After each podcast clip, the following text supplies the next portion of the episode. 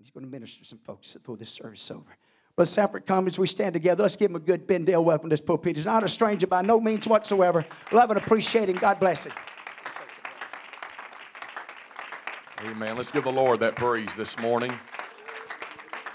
Oh, if you're glad to be in his house, why don't you just offer up a praise right now with everything that you got? Come on, why don't we just fill this house with a praise that'll get his attention? Amen. Aren't you glad to be in the house of the Lord this morning? Amen. And I'm glad to be in his presence today. And in his presence, there's fullness of joy. Amen. I believe that's what this world needs more than anything else. Just a good dose of joy in their life. Amen. They'll get that figured out. Amen. But it's good to be in the house of the Lord this morning and uh, give honor to your pastor this morning and his wife and their family. And uh, also give honor to everybody that's in the house of the Lord today. I understand that not only is it a busy time of the year, uh, but we've also got pandemics going on, and we've got all these regulations being passed down from the government. And uh, you could be a lot of places this morning, but you chose to be in the house of the Lord. And I believe the Lord is going to honor your faithfulness today. Anybody need something from the Lord today? Amen. Amen. I believe that's why you're here. And that's why he's here, because he wants to touch each and every one of us. I um I understand that it's Christmas season, and we just celebrated that a few days ago. Uh, but I never want to get over the fact that he came to this earth for each and every one of us in this house. I, I know that we celebrate it once a year, and uh, but I never want to stop celebrating it every day of our life. That if he did not come, we wouldn't have the hope that we have in this house this morning. Amen. And so for a few moments this morning, I know that the typical way of doing things is we read a scripture and uh, we give a title and we're seated. Uh, but I'm going to bypass the scripture reading this morning. And uh, I wonder if we could just lift our hands one more time before we get into the word of the Lord today. And as our hands are lifted, why don't we earnestly pray that the Lord would meet us in this house for the next few moments. God, we feel your presence in this house already. Lord, it's known that you're in the house because we feel you. We sense that you're here. And God, I pray, Lord, we wouldn't leave your presence the same way we were before we got into your presence. But Lord, minister to every heart and every life in this house. In Jesus' name. Come on, why don't we give him praise one more time? Come on, if you feel his presence, why don't you acknowledge that today? I want to, I want to preach to you for a few moments this morning about the progression of the Lamb. The progression of the Lamb. God bless you. You may be seated. Thank you for standing this morning. John's gospel opens by introducing to us a man by the name of John the Baptist. And this eccentric man, according to Scripture, who wore camel's hair and ate wild locusts, was sent to be a witness of the light who would later come. Even centuries before John's birth, the prophets of the Old Testament gave insight of him being a forerunner of Jesus Christ and the role that John would play when the prophets told us that God would send his messenger before his face, which would prepare the way. He would be a voice crying in the wilderness, "Prepare ye the way of the Lord." The Bible tells us in John chapter one that it was this man, John the Baptist, uh, who now stands waist deep in the Jordan River. And Pastor Moore, the question is asked, why baptizest thou then, if thou be not that Christ, nor Elias, neither that prophet?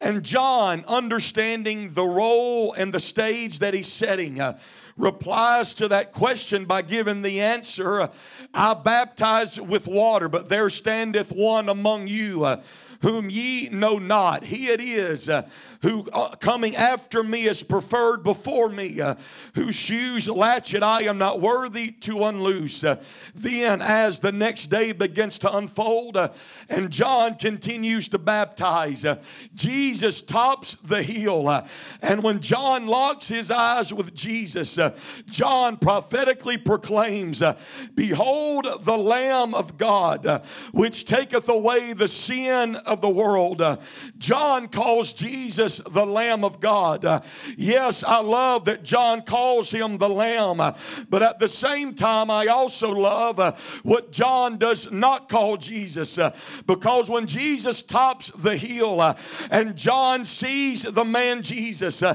John does not say, behold my cousin. Uh, he does not say, behold a capable carpenter. Uh, he does not say, behold a great teacher uh, or great miracle worker. Uh, but when John saw Jesus top the hill, uh, he understood that Jesus, yes, was those things. Uh, but more than that, John knew uh, that this is the Lamb of God. Uh, and to fully know the significance of the statement John made that afternoon, uh, you must first know that the sacrifice of lambs uh, played a very important role uh, in the Jewish religious life and their sacrificial system. Uh, so when John refers to Jesus uh, as the Lamb of God uh, who takes away the sin of the world, uh, I'm sure there were Jews who heard him uh, and immediately began to think of those several important sacrifices uh, that were carried out, because in biblical times uh, lambs were always required uh,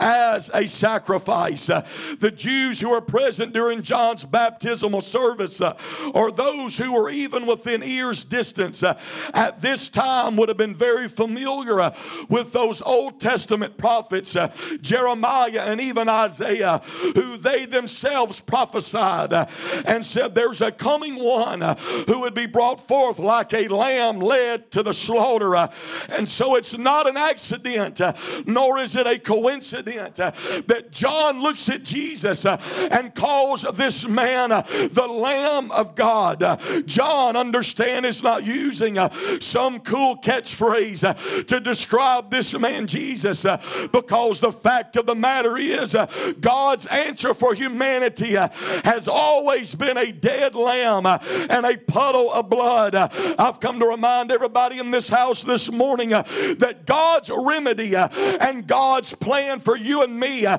has always involved uh, a bloody lamb. Uh, and throughout the pages of the Old Testament, uh, you and I see this very thing play out uh, with God's people, the nation of Israel. Uh, in fact, I believe the entire Old Testament uh, could be summed up with one simple question, uh, and that question is this: where uh, is the Lamb? Uh, because all throughout the Old Testament, uh, these Israelites, God's people, uh, were always looking for the next lamb. Uh, why? Because lambs were uh, an intricate part uh, of God's plan in that day. Uh, a lamb was absolutely needed uh, and absolutely necessary uh, within the framework of God's mind. Uh, and so with that in mind this morning, uh, I've come to preach about that lamb today. Uh, and I've come to more importantly preach uh, about the progression of that lamb. Uh, because you must understand, uh, all throughout your Bible this morning, uh,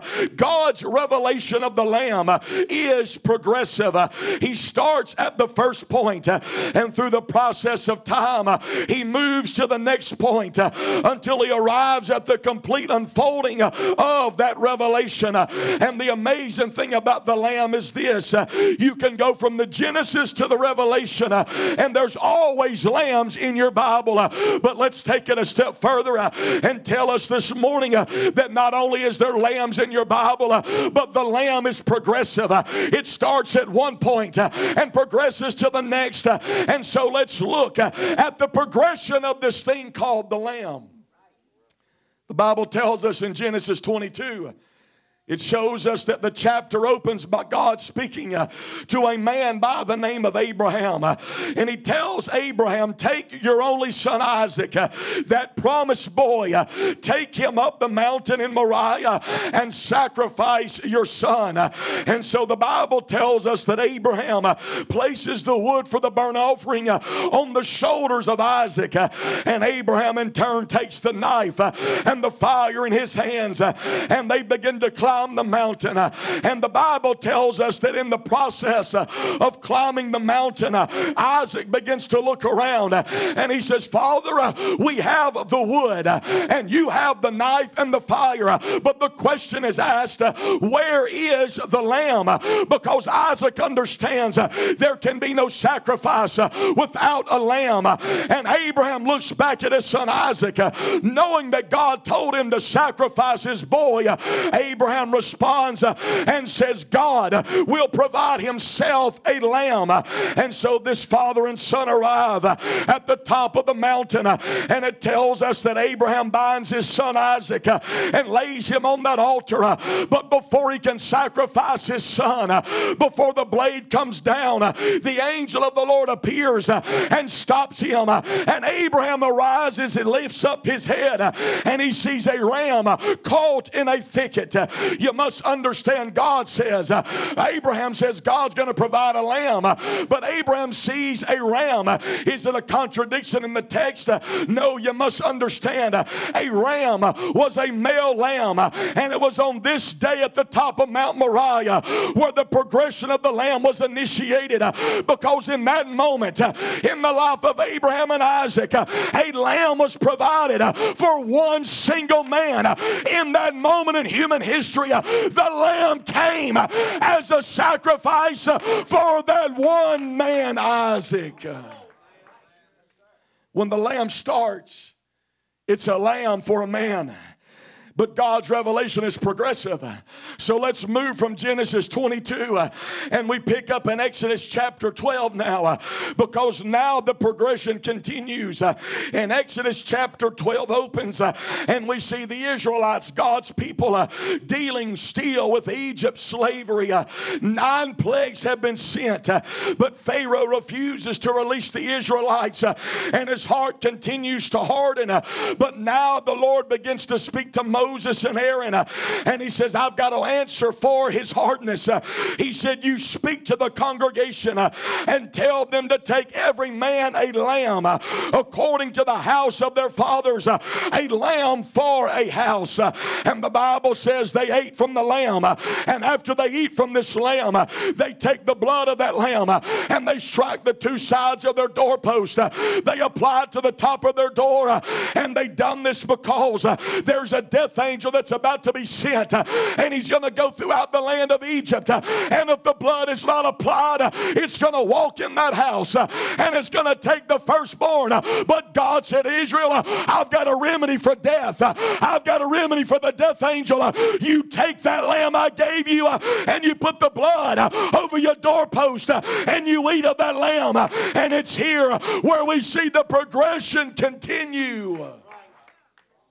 Because it started as a lamb for one man, but now the lamb was sent uh, to save an entire family. Uh, and it was in that moment uh, when Israel understood uh, there was a day in Genesis uh, God sent a lamb uh, to save one man, uh, but now the lamb has been sent uh, to save my family uh, and to save our home. Uh, and I've come to tell this congregation uh, the lamb can still do that uh, in this house today. Uh, it can save a man, yes, uh, but it can save your family. Uh, It can save your home.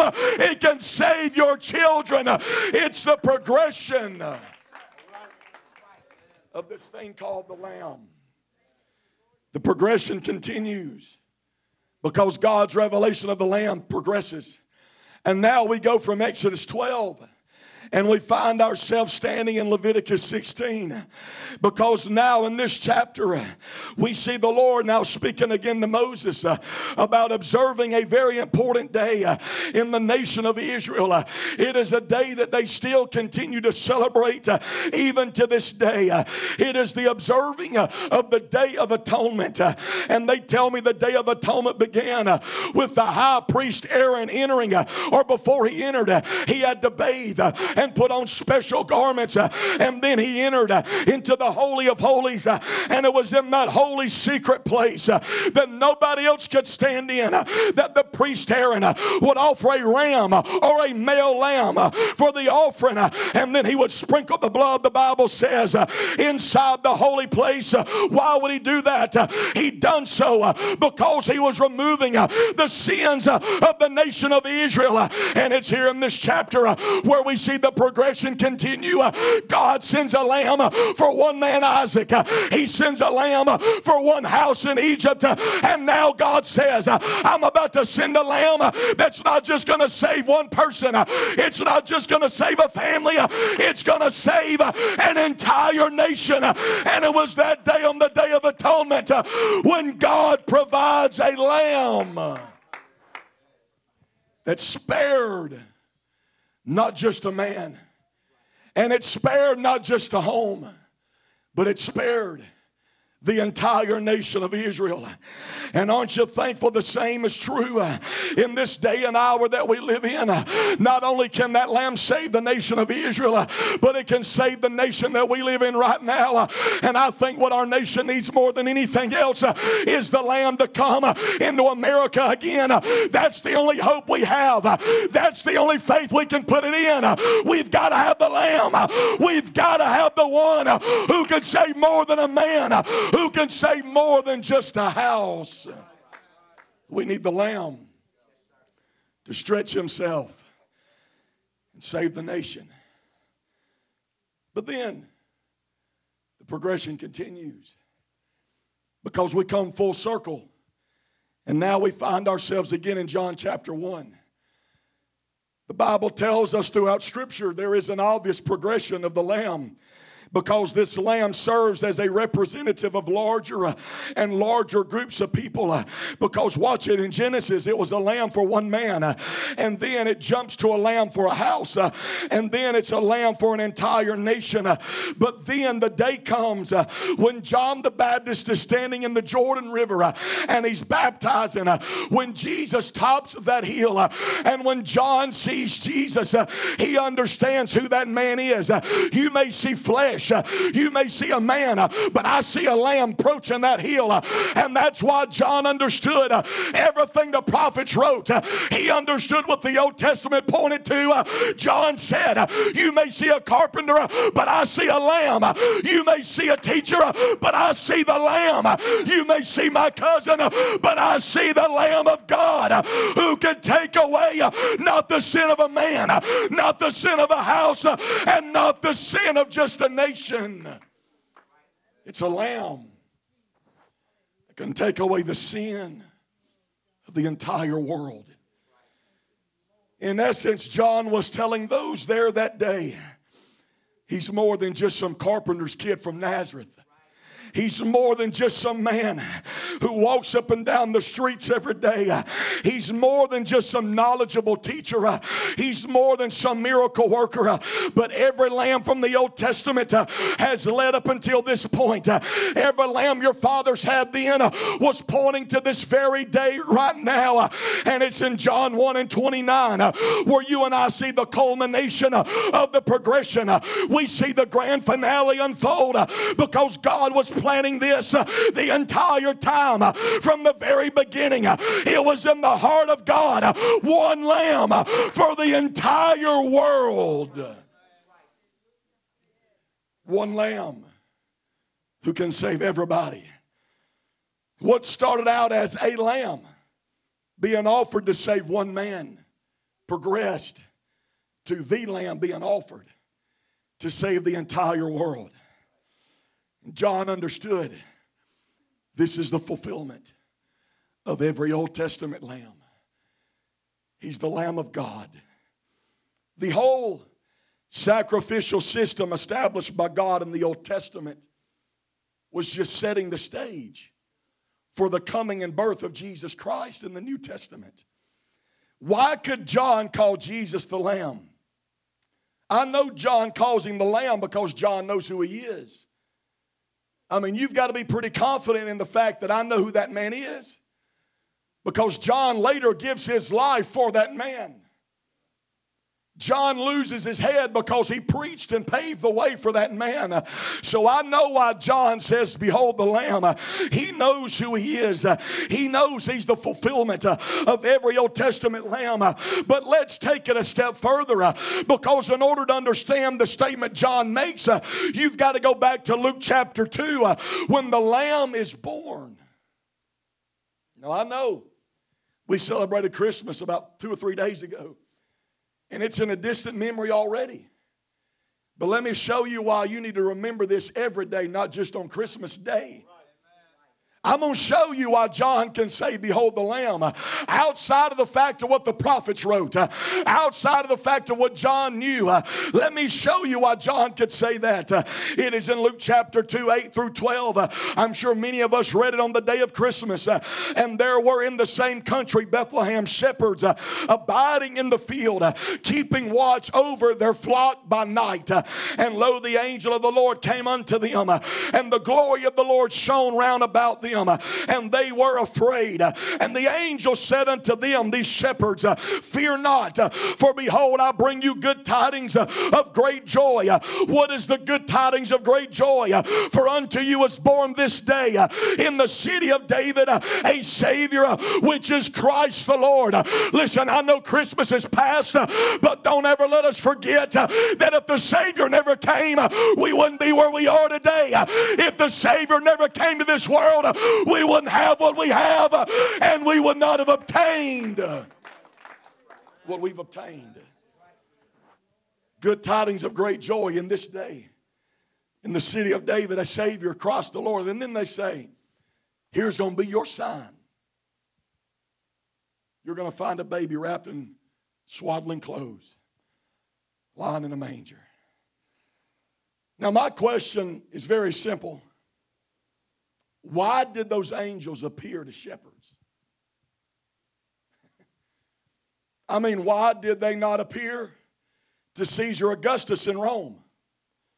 Why didn't these angels appear to King Herod?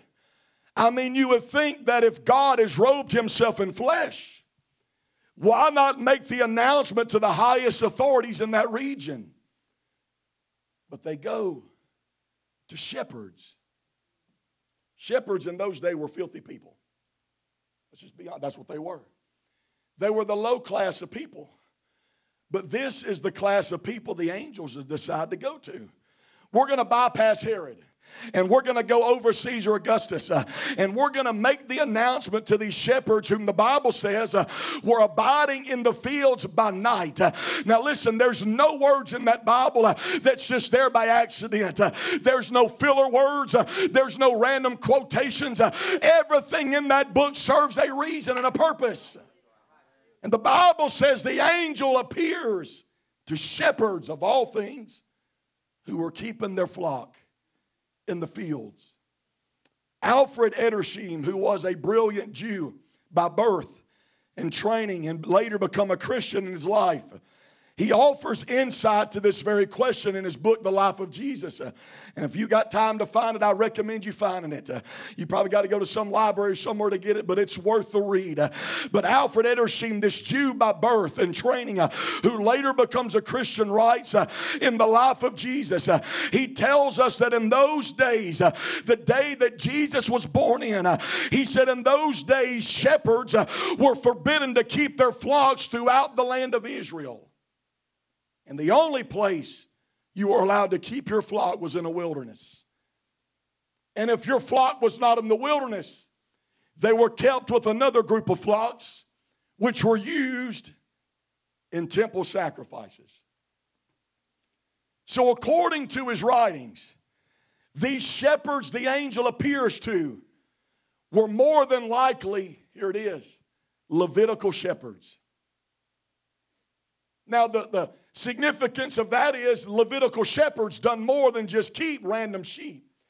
But Levitical shepherds, their job uh, was to watch over sheep uh, who would later be used in the temple for sacrifice. Uh, because listen, the question was, where's the next lamb? Uh, they understood the importance of lambs. Uh, and so these Levitical shepherds had one job. Uh, you were to keep the lambs uh, who were later going to be used in the temple sacrifices. Uh, and the Bible says the angel uh, appears to these Levitical shepherds in a field that's outside of Bethlehem.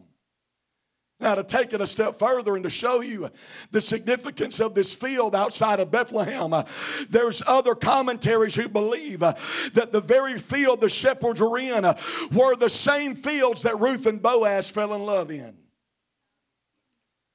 They also believe it's the same field that David kept his father's sheep in, because they're just outside the city of Bethlehem, the city of David.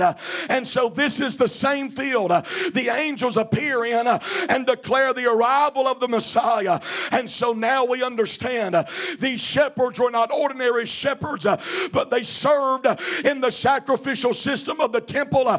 And within those fields they stood in, inside those fields, Fields they kept their flock in uh, was a military-like structure uh, that was called the Migdal Eder, which simply meant in the Jewish tongue, the tower of the flock. And it was at this tower of the flock, they tell me when you begin to read into this, uh, they tell me at this Migdal Eder, uh, this tower of the flock, uh, it was important because a lamb, uh, when it was born, uh, and when that lamb was observed, Brother Moore, uh, and that lamb met the requirements uh, that it must make. Uh, we understand the lambs had to be perfect. Uh, they had to be had no blemishes. Uh, there had to be no imperfections. Uh, and once the lamb was deemed perfect for sacrifice, the shepherd would take that lamb into the Migdal Eder. He would take that lamb into the tower of the flock. Listen to this. And the shepherd, after the lamb was born, would wrap it in a cloth. And they would put that wrapped lamb in a feeding groove on the floor to prevent it from being harmed. This is important to know because the Old Testament refers uh, to this Migdal Eder. Uh, I would remind us of Micah, the words of Micah, because he tells us, and you, O tower of the flock, uh, he says, to you it shall come. Uh, what is the it that he's referring to? Uh, he's speaking of the Messiah. He's speaking of Jesus Christ. Uh, and so the prophecy's given, uh, O you tower of the flock, uh, Migdal Eder, uh, to you, uh, the arrival of the Messiah is going to come. Uh, and so if these are Levitical shepherds uh, who understands lambs and Old Testament prophecies, uh, when the angel tells them this day in the city of David a Savior's been born, they know exactly where to go. Anybody besides me ever read that story? And I know the shepherds tell them in the city of David is born. They only tell them the city, Brother Moore. The angel didn't tell them where to go find him. So how do they end up there? It's because the shepherds knew exactly where this Messiah was going to be born. Because they're not ordinary shepherds, they're Levitical shepherds uh, who know the Old Testament front and back. Uh, and so these, these shepherds understand uh, that if the Savior has indeed come, uh, if this Messiah has been born, uh, he's going to be born in the Migdal Eder. Uh, he's going to be in the tower of the flock. Uh, and the shepherds are given one more clue. Uh, the angel said, this is going to be your sign uh, that you found the Messiah. You're going to find him wrapped in swaddling clothes, uh, lying in a manger. Uh, and when those, those shepherds walked uh, into the Tower of Eder uh, and they saw that baby wrapped in clothes, uh, they understood. Uh, it may be a baby, uh, but it's more than a baby. Uh, he's the Lamb of God uh, that was prophesied years ago. Uh, I've come to tell us, why was Jesus born uh, in swaddling clothes? Uh, and why was he placed in a trough? Uh, it's because God predicted it uh, and God established it. Uh, this is going to be your sign. When you see that baby, you're seeing the Lamb, perfect, without blemish and without imperfection. And when those Levitical priests looked at the Lamb, they understood this is the final progression of all of those Old Testament lambs.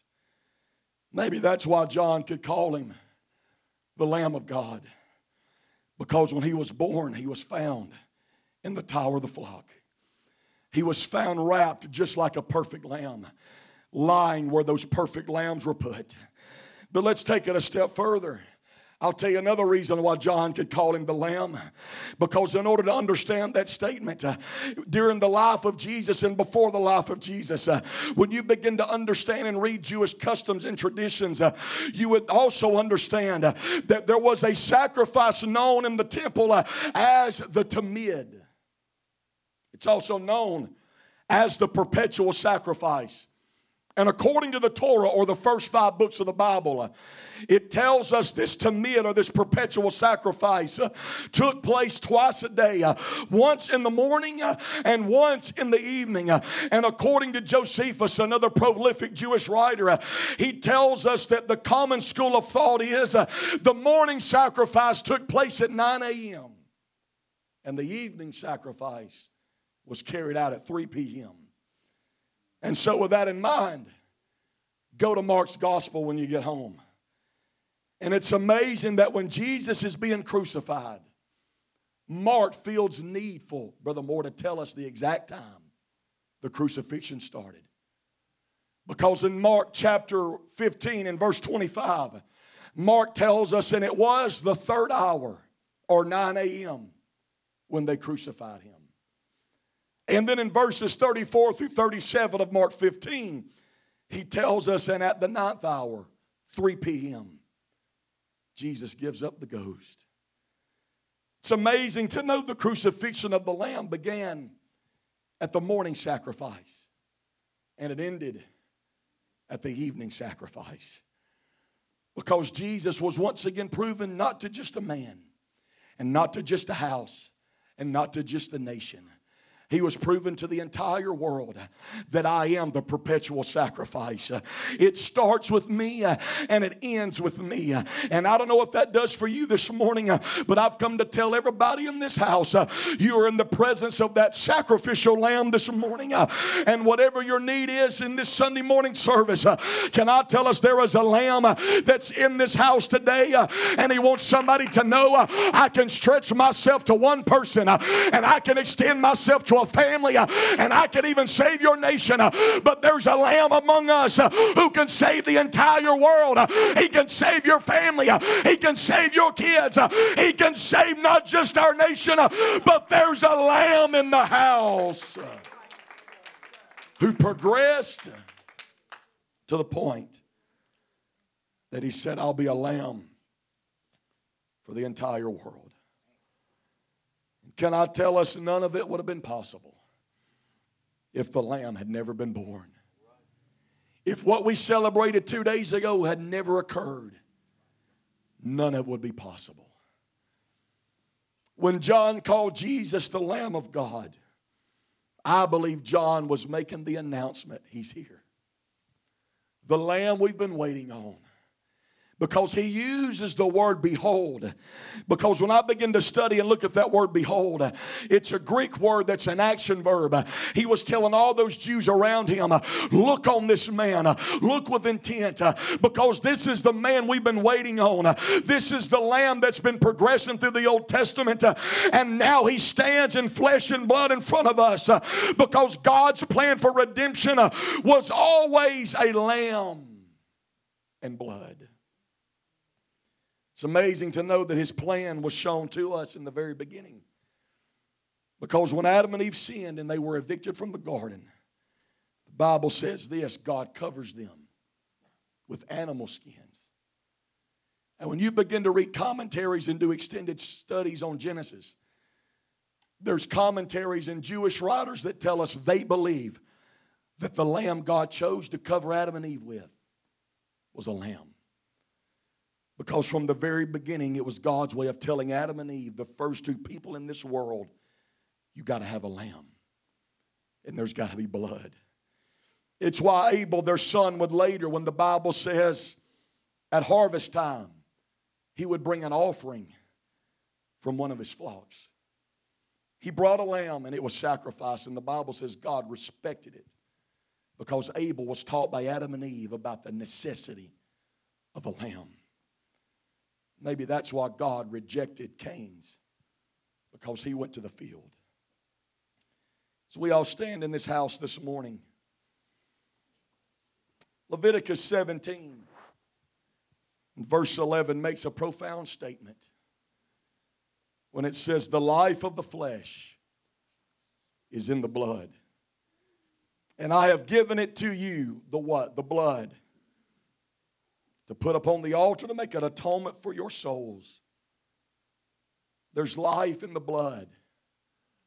But life in the blood would not be possible if the lamb had never progressed throughout your Bible.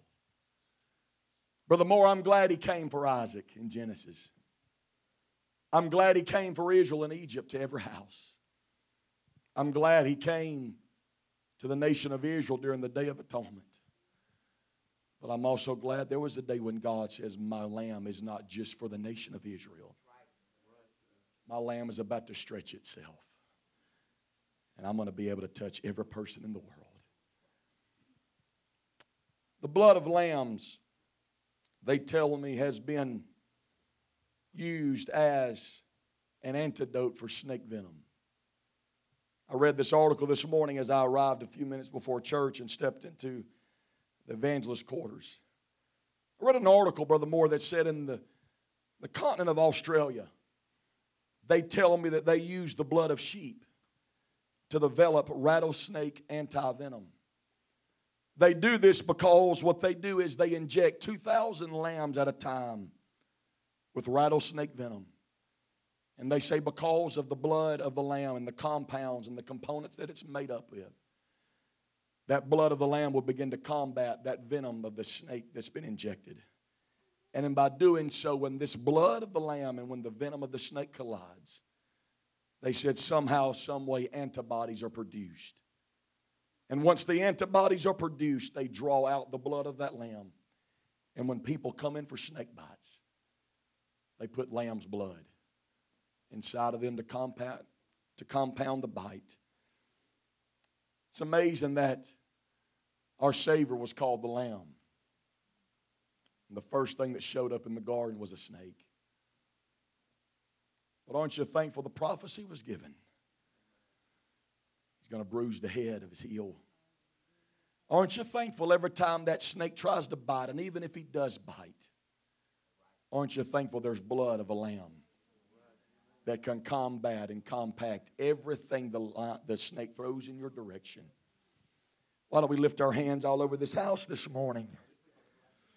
Oh, I feel the Holy Ghost in this house. If they'd make their way to the music, if they would like, it's up to them today. Oh, but I feel like there's some individuals in this house. Maybe, maybe that snake has attacked some of us this year in two thousand twenty. Maybe some of us have endured some snake bites along the way this year. Yes, the enemy is raging and the enemy's fighting and attacking. But I've come to tell us there's an antidote in the house. Oh, I feel the Holy Ghost. Why don't we just step out of our pews right now and just come stand around the front today? Come on, if you need that antidote today, the Lamb is in the house right now.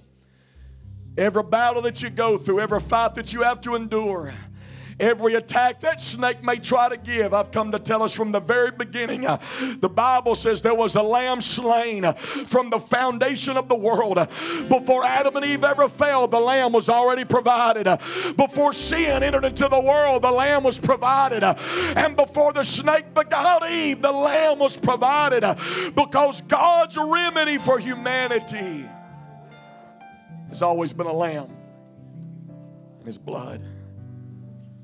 Come on, they're about to lead us into worship right now. Oh, I feel the Holy Ghost in this house right now. Come on, God can move for an individual right now. God can move for families right now. God can move for a nation, but God can also move for the entire world.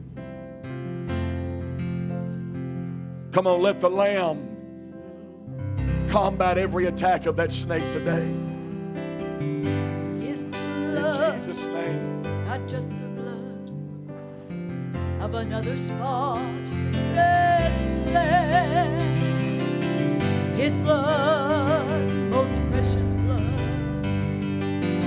righteousness of man. For his blood, it healed my body and set my spirit free.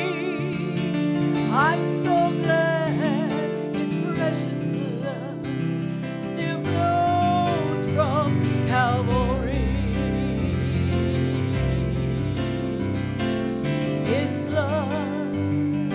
Just the blood of another spotless Lamb, his blood, most precious blood, washed the sin of man. Oh, his blood, it healed my body and it said, I'm so glad his precious blood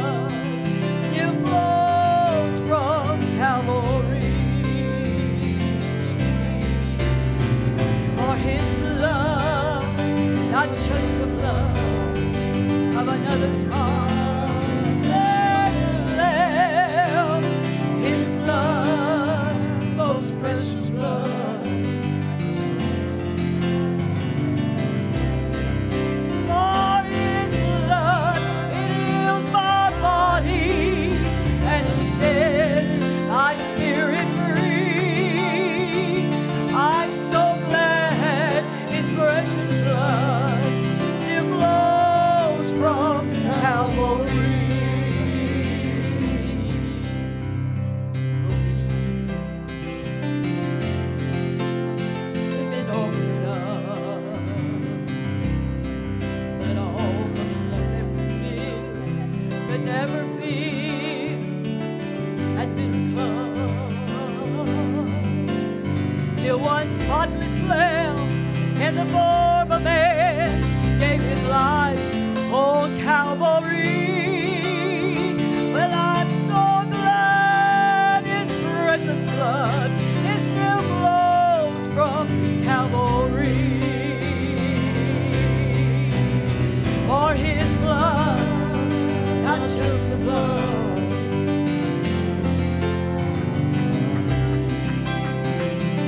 His blood, not just blood, wants to sin. Oh, man.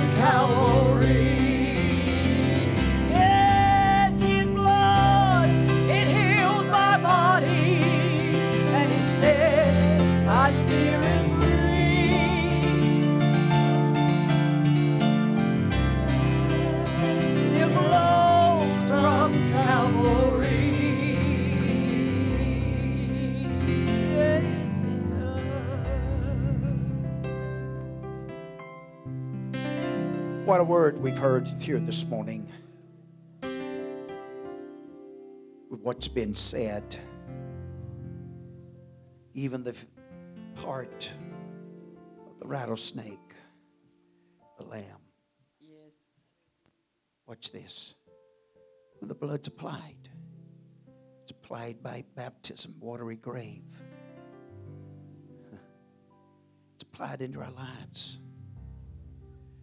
There's some things in life and life's journey we come up short and we drop the ball and come on, let's just admit it. We sin, we transgress, and we have to confess and we have to we have to get it right. But what happens when when the serpent strikes? It's not your fault. And you wouldn't even expect it, but all of a sudden out of the bush it just pow. The power of the blood keeps that bite from, from, from poisoning you. The power of the blood immediately starts reacting against the poison that's been injected. The power of the blood begins to respond. It comes to the rescue.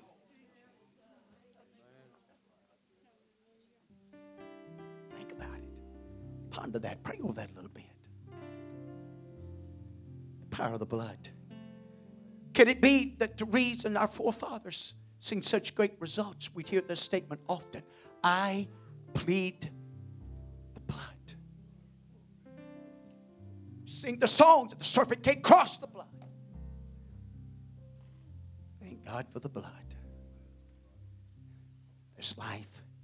There's hope. She just sang it. There's healing in the blood. You remember what the, the surgeon told Brother Fawkes that time when he had back surgery? He said, get in that shower as hot as you can stand it. Hit that spot where surgery. He questioned him, why? He says, because that he draws the blood. He said, and there's healing in the blood.